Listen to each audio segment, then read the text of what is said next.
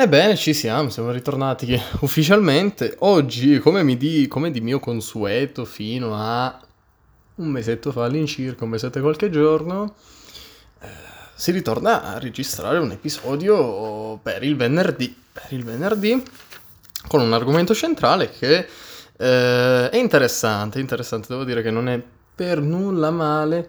Devo soltanto eh, fare una premessa, ovvero che... Um, Sto riprendendo un attimo la mano con tutti, eh, tutte le organizzazioni del tipo... Eh, per farvi un, per un esempio, questo episodio, come tutti gli altri in precedenza, sono strutturati in una maniera che eh, principalmente da me viene eh, gestita da giorno a giorno. Non è un qualcosa di ipotizzato eh, o supposto sul momento un qualcosa che percepisce una grande organizzazione a livello mentale, fisico, eh, strutturale, è proprio un vero e proprio palazzo da costruire piano per piano. Quindi ehm, non dico di aver fatto fatica nel realizzare l'episodio dopo parecchio tempo, ma eh, effettivamente si rincontra un po' di eh, confusione, ma credo di essermi già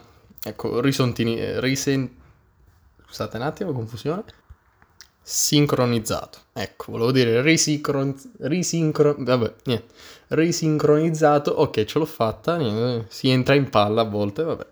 E del resto tutto questo è normale perché io guardo mille frasi scritte da me giustamente se leggo qualcosa poi mi, un attimo mi, mi confondo. Beh, allora, nel senso. Quindi, ritornando a noi, oltre a questa premessa, ripuntualizziamo un attimo il concetto centrale di oggi che è, come avete già notato dal, dal, dal titolo, è, mm, riesci a comunicare i tuoi sentimenti. Cioè, um, in questo momento starete giustamente pensando, ma Andre, mm, cosa intendi? Perché se dovessi dir la mia, io sì, riesco a comunicare i miei sentimenti. Ok, forse oggi eh, vi farò un attimo ricredere, vi farò un attimo interpretare eh, la vostra affermazione, se ovviamente avete intuito questo. Allora, dopo più di un mese, quindi si ritorna sul pezzo e mi presento nuovamente con un altro argomento, perché ovviamente non potevo far altro. E mi risincronizzo con voi con un argomento che non è così tanto scontato, con un argomento che nell'epoca odierna, quella in cui vivo e vivete, molte generazioni, tra cui anche la mia, e sicuramente sarò compreso anch'io, anzi quasi certamente, si è realizzata una fatica, una fatica nel comunicare i sentimenti. E ovviamente ripetendo solo ciò si entra in confusione, nel senso che eh, non ha un vero e proprio senno questa frase, questa domanda, questa questione, poiché il comunicare i sentimenti non significa granché. Così. O per lo più, se significa qualcosa, beh, allora significa soltanto il rappresentare il proprio morale. Ebbene, la comunicazione, come ben sapete, ritornando sulle nostre prassi, no? la nostra prassi ehm, enunciava che per prima cosa quindi innanzitutto eh, bisognava confrontarsi col dizionario e le proprie definizioni di parole, no? Quindi andiamo a cercare subito il termine sentimento e il termine sentimento non indica altro che l'essere compa- consapevoli di chi si è. Quindi delle proprie caratteristiche spirituali attenzione, non fisiche, spirituali, quando si parla di sentimento, si parla di una caratteristica che probabilmente è temporanea o non, e che raffigura una caratteristica spirituale di noi stessi. Cosa intendo? Facciamo un'antologia, un esempio. Mm, vi procuro un questo esempio proprio mm, ipotizzato ora. Io sono triste. Ecco, Andrea, mi stai comunicando un sentimento? Sì, ma no. Nel senso che l'essere triste, per quanto io possa dirlo a voce, non lo comunico. Ehm, comprendo che sarete straniti in questo momento, ma l'essere stranito è normale, perché non si riesce a percepire cosa io stia cercando di farvi comprendere. E sono al corrente della questione perché ho proposto io questa indagine, questa questione, questa complicanza in più perché ci piace complicarci la vita. Quindi mi arriva questo mio amico e mi esplicita che è triste, giù mm, non sa perché, non ha una grande motivazione, ma sa che è triste, è un po' depresso. Pertanto, io so che quel mio amico è triste, ma non so né quanto né come, perché in questo momento non lo sa neanche lui, e soprattutto non vedo la tristezza. Perché? Perché nella comunicazione appena effettuata, nel verbale, quindi sono triste, queste due parole, non c'è sentimento, c'è comunicazione. Eh ma Andrea, non puoi dirmi così, triste è un sentimento, tristezza è un sentimento, sì, ma non vuol dire che la parola stessa rappresenta quel sentimento. Cioè, cosa intendo dire? Il sentimento che noi conosciamo per tristezza, che equivale e quindi equipara la tristezza a qualcosa, è il pianto. La vera comunicazione dei sentimenti non è verbale, ma non verbale, sono gesti.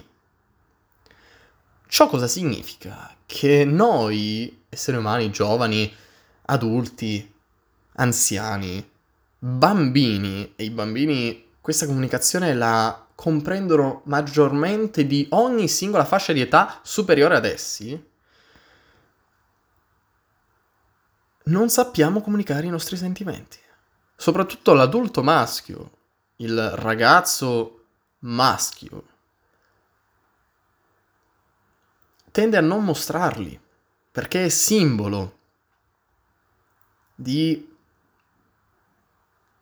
timidezza, paura ma soprattutto insicurezza, apparentemente, perlomeno. Ma senza, ecco, basarci su tutto ciò che sarà argomento successivamente al dizionario, ci confrontiamo con la definizione di comunicazione. La definizione di comunicazione non è altro che eh, l'esposizione orale di un dato argomento tra parentesi il far conoscere, no? Il divulgare, ok? Questi sono sinonimi. Anche la stessa parola confessare, no? Confidare, queste parole qui eh, ritraggono maggiormente quello che io intendo, perché alla fine il sentimento è un qualcosa di riservato, è un qualcosa di eh, soggettivo, non è un qualcosa di oggettivo per tutti nello stesso momento. Potrebbe essere un qualcosa di soggettivo eh, ed oggettivo nello stesso momento in cui quando ti confidi con un tuo amico e quindi un tuo conoscente, ehm, riconosci lui la stessa morale, lo stesso sentimento. Al che comprendi di non essere solo e in quel momento lì, eh, spesso e volentieri, capita anche di eh, non sentirsi soli, non sentirsi eh, di fronte a una solitudine oppressiva, eh, triste, demoralizzante, perché no? E lì per lì ti si innalza un attimo il morale. Bene, ma esattamente eh, dopo aver fatto questa piccola prima prassi, quindi l'identificazione dei termini e la loro definizione da un dizionario qualsiasi che maggiormente io, eh, diciamo, prediligio ecco il Treccani perché è più affidabile a parer mio, ha maggior sicurezza in ciò che dice in ciò che sa. Pertanto, pertanto consiglio di privilegiare ecco, un attimo questo dizionario, ma nel senso non credo che io debba dirlo. Passiamo ai dati, i dati che effettivamente sono scarsi, sono benché eh, poco evidenti, poiché quando non esiste un linguaggio per comunicare qualcosa si fa fatica, ovviamente, ad analizzarlo.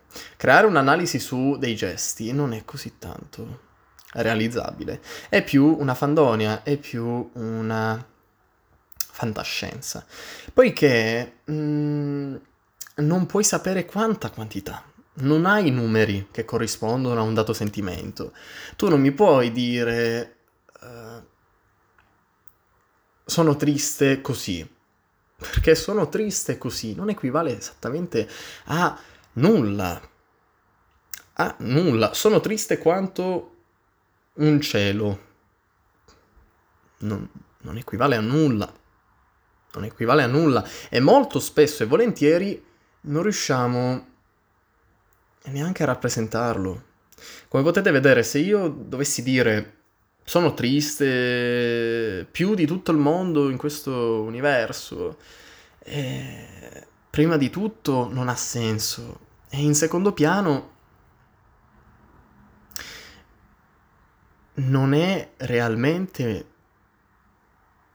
un'equivalenza. È semplicemente una, un esorbitare, un'esorbitanza che conduce a, a un eccedere in ciò che si dimostra, a un eccedere in ciò che si sente. Un vero e proprio esulare da, da ciò che effettivamente è. Ma anche questo non è dovuto al caso. Ma ritornando sul pezzo, ritornando sulla via,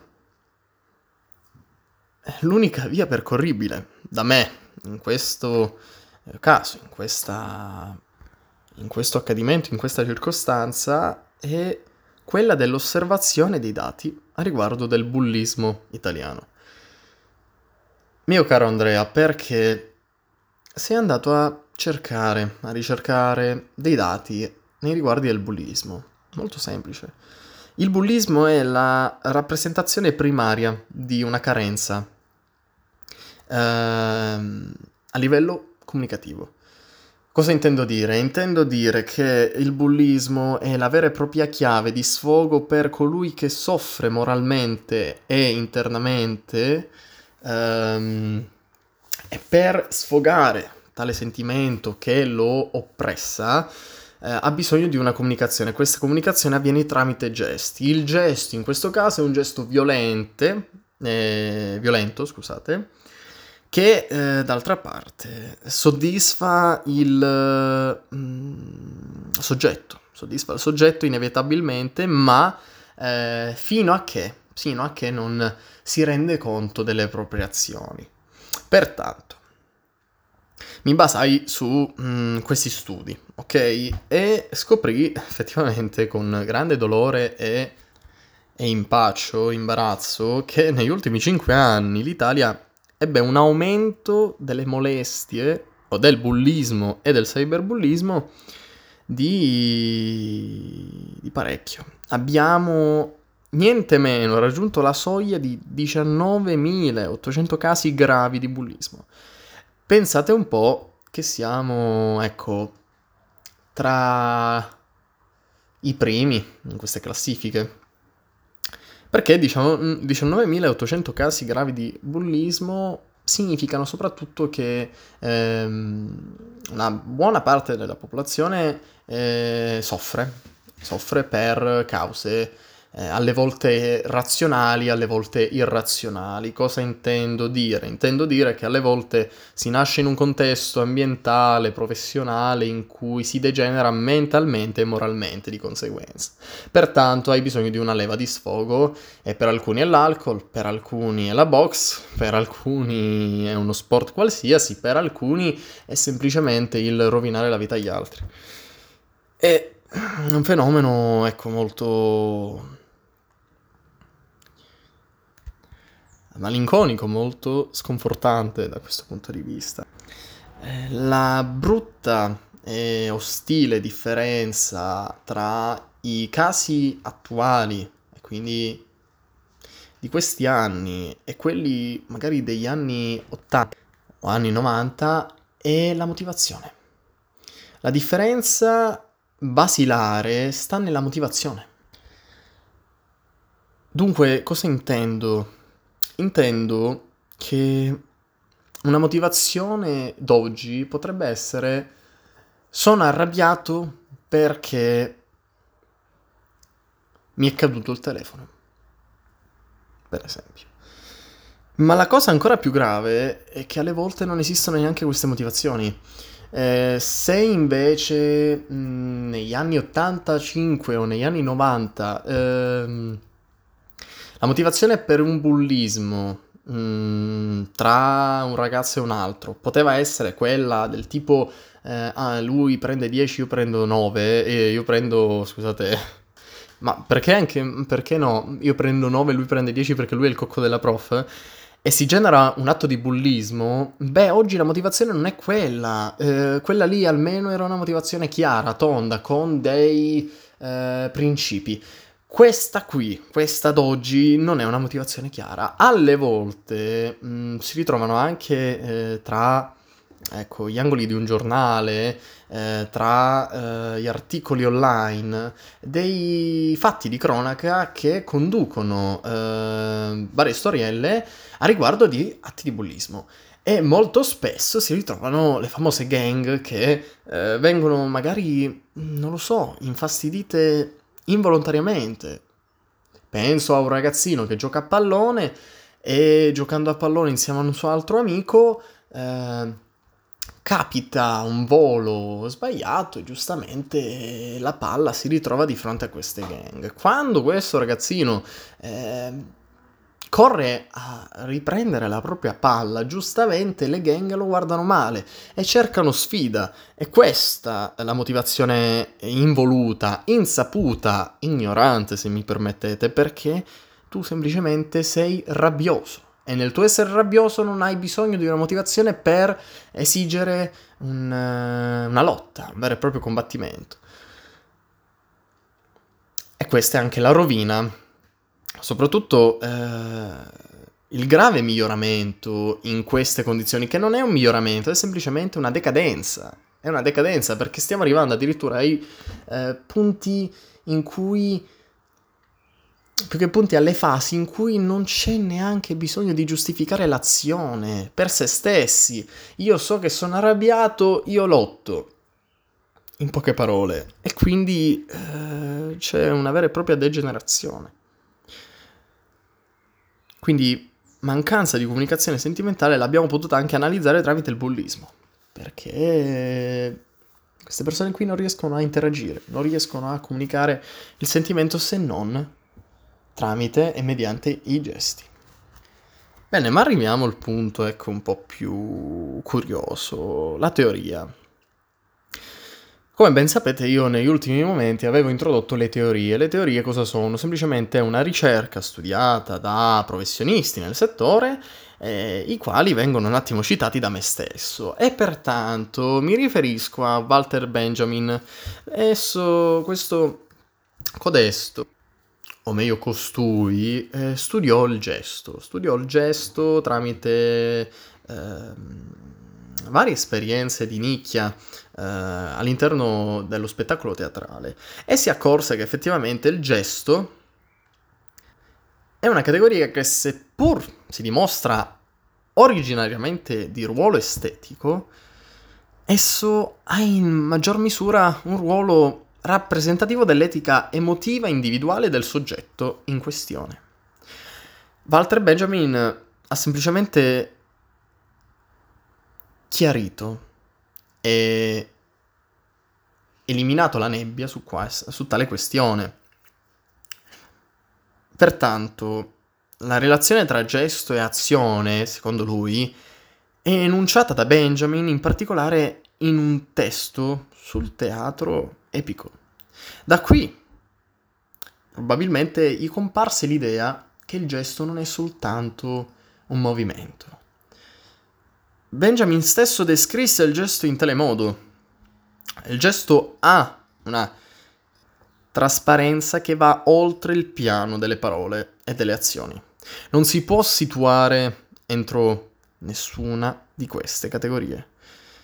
Cosa intende dire Benjamin con tutto ciò? Intende dire che il gesto è troppo complesso. Il gesto è una vera e propria rappresentazione di sentimenti e non puoi incanalarlo in nessun gruppo, in nessuna giustificazione, in nessun in nessuna categoria. In nessuna categoria. Non puoi uh, descriverla perché è al giorno d'oggi incomprensibile tramite la nostra comunicazione, tramite il nostro linguaggio. Sicuramente ci sarà una lingua che tratterà maggiormente queste emozioni, tratterà maggiormente i sentimenti e saprà magari anche citarli nella maniera corretta. Mi viene da citare il giapponese, il cinese, queste lingue ecco, orientali che effettivamente hanno sempre un passo in più, hanno sempre il piede oltre il nostro in queste piccole, eh, in questi contesti che non sono neanche molto piccoli, ecco. Pertanto giungiamo alla riflessione personale per concludere l'episodio dopo 21 minuti, madonna santa ragazzi. Vabbè, comunque è un argomento interessante, è giusto anche eh, comprenderlo ai fini di una sapienza interiore maggiore, no? Ai fini di ampliare il proprio sapere. Pertanto, la comunicazione emotiva o sentimentale è una comunicazione muta, priva di parole che scaturiscano e evidenziano quantità e vigore in ciò che si esprime. Cosa intendo dire? Intendo dire, ritornando agli inizi di questo episodio, che famoso, la famosa citazione che è stata vista in Avengers, Ti amo 3000, equivale a cosa? Punto di domanda, a cosa? Tu, che molto probabilmente starai ascoltando questo episodio, e in questo momento eh, enuncia dentro di te una condizione di presunzione su ciò che eh, io stia dicendo e magari anche di eh, avversione, di opposizione, di contrarietà, ehm, ti propongo una questione. Pensi che sia possibile equiparare una frase del genere ad una quantità? Ti amo 3000. In sé per sé non significa nulla. eh, 3000 su 10.000 non significa nulla. Ti amo tanto non significa nulla. Ti amo un mondo non significa nulla. Supponiamo che la vostra risposta sia codesta. Bene, ora vi espongo la esattezza per mio personale ragionamento, eh. Una frase composta da Ti amo 3000 e che a corrispondenza a Ti amo tanto e tutte le altre varianti non ha valore nei confronti dei gesti espressivi. Non detiene nessuna quantità. Pertanto, come per il medesimo gesto, che è incomprensibile a una descrizione quantitativa, è, incompre- è incomprensibilmente no scusate, è incomprensibile una descrizione quantitativa anche su una parola del tipo ti amo tanto. Non è assoluta- assolutamente una espressione che si può quantificare e non detiene numeri non enuncia eh, quantità osservabili con il metodo matematico, perché non è fisicamente possibile analizzare, più che fisicamente, matematicamente non è possibile analizzare una quantità emozionale, una quantità morale. E se mi permettete, questo è sempre stato fin da subito un uh, compito più filosofico che uh, scientifico. L'analizzare una emozione, un sentimento è sempre stato un compito filosofico che poi eh, si è tramandato in altre discipline come la psicologia, e, eccetera. Pertanto tutt'oggi, sia per i filosofi che per gli scientifici, perché per gli scienziati, vabbè, si potrebbe anche dire, quantificare una frase del genere è inattuabile, infattibile. Bene, io vi lascio con questo piccolo e carino eh, contesto, con questa piccola descrizione di questo interessante argomento e ci vediamo lunedì con un nuovo episodio. Da Thinking è tutto, da Andrea è tutto, noi ci vediamo al prossimo episodio.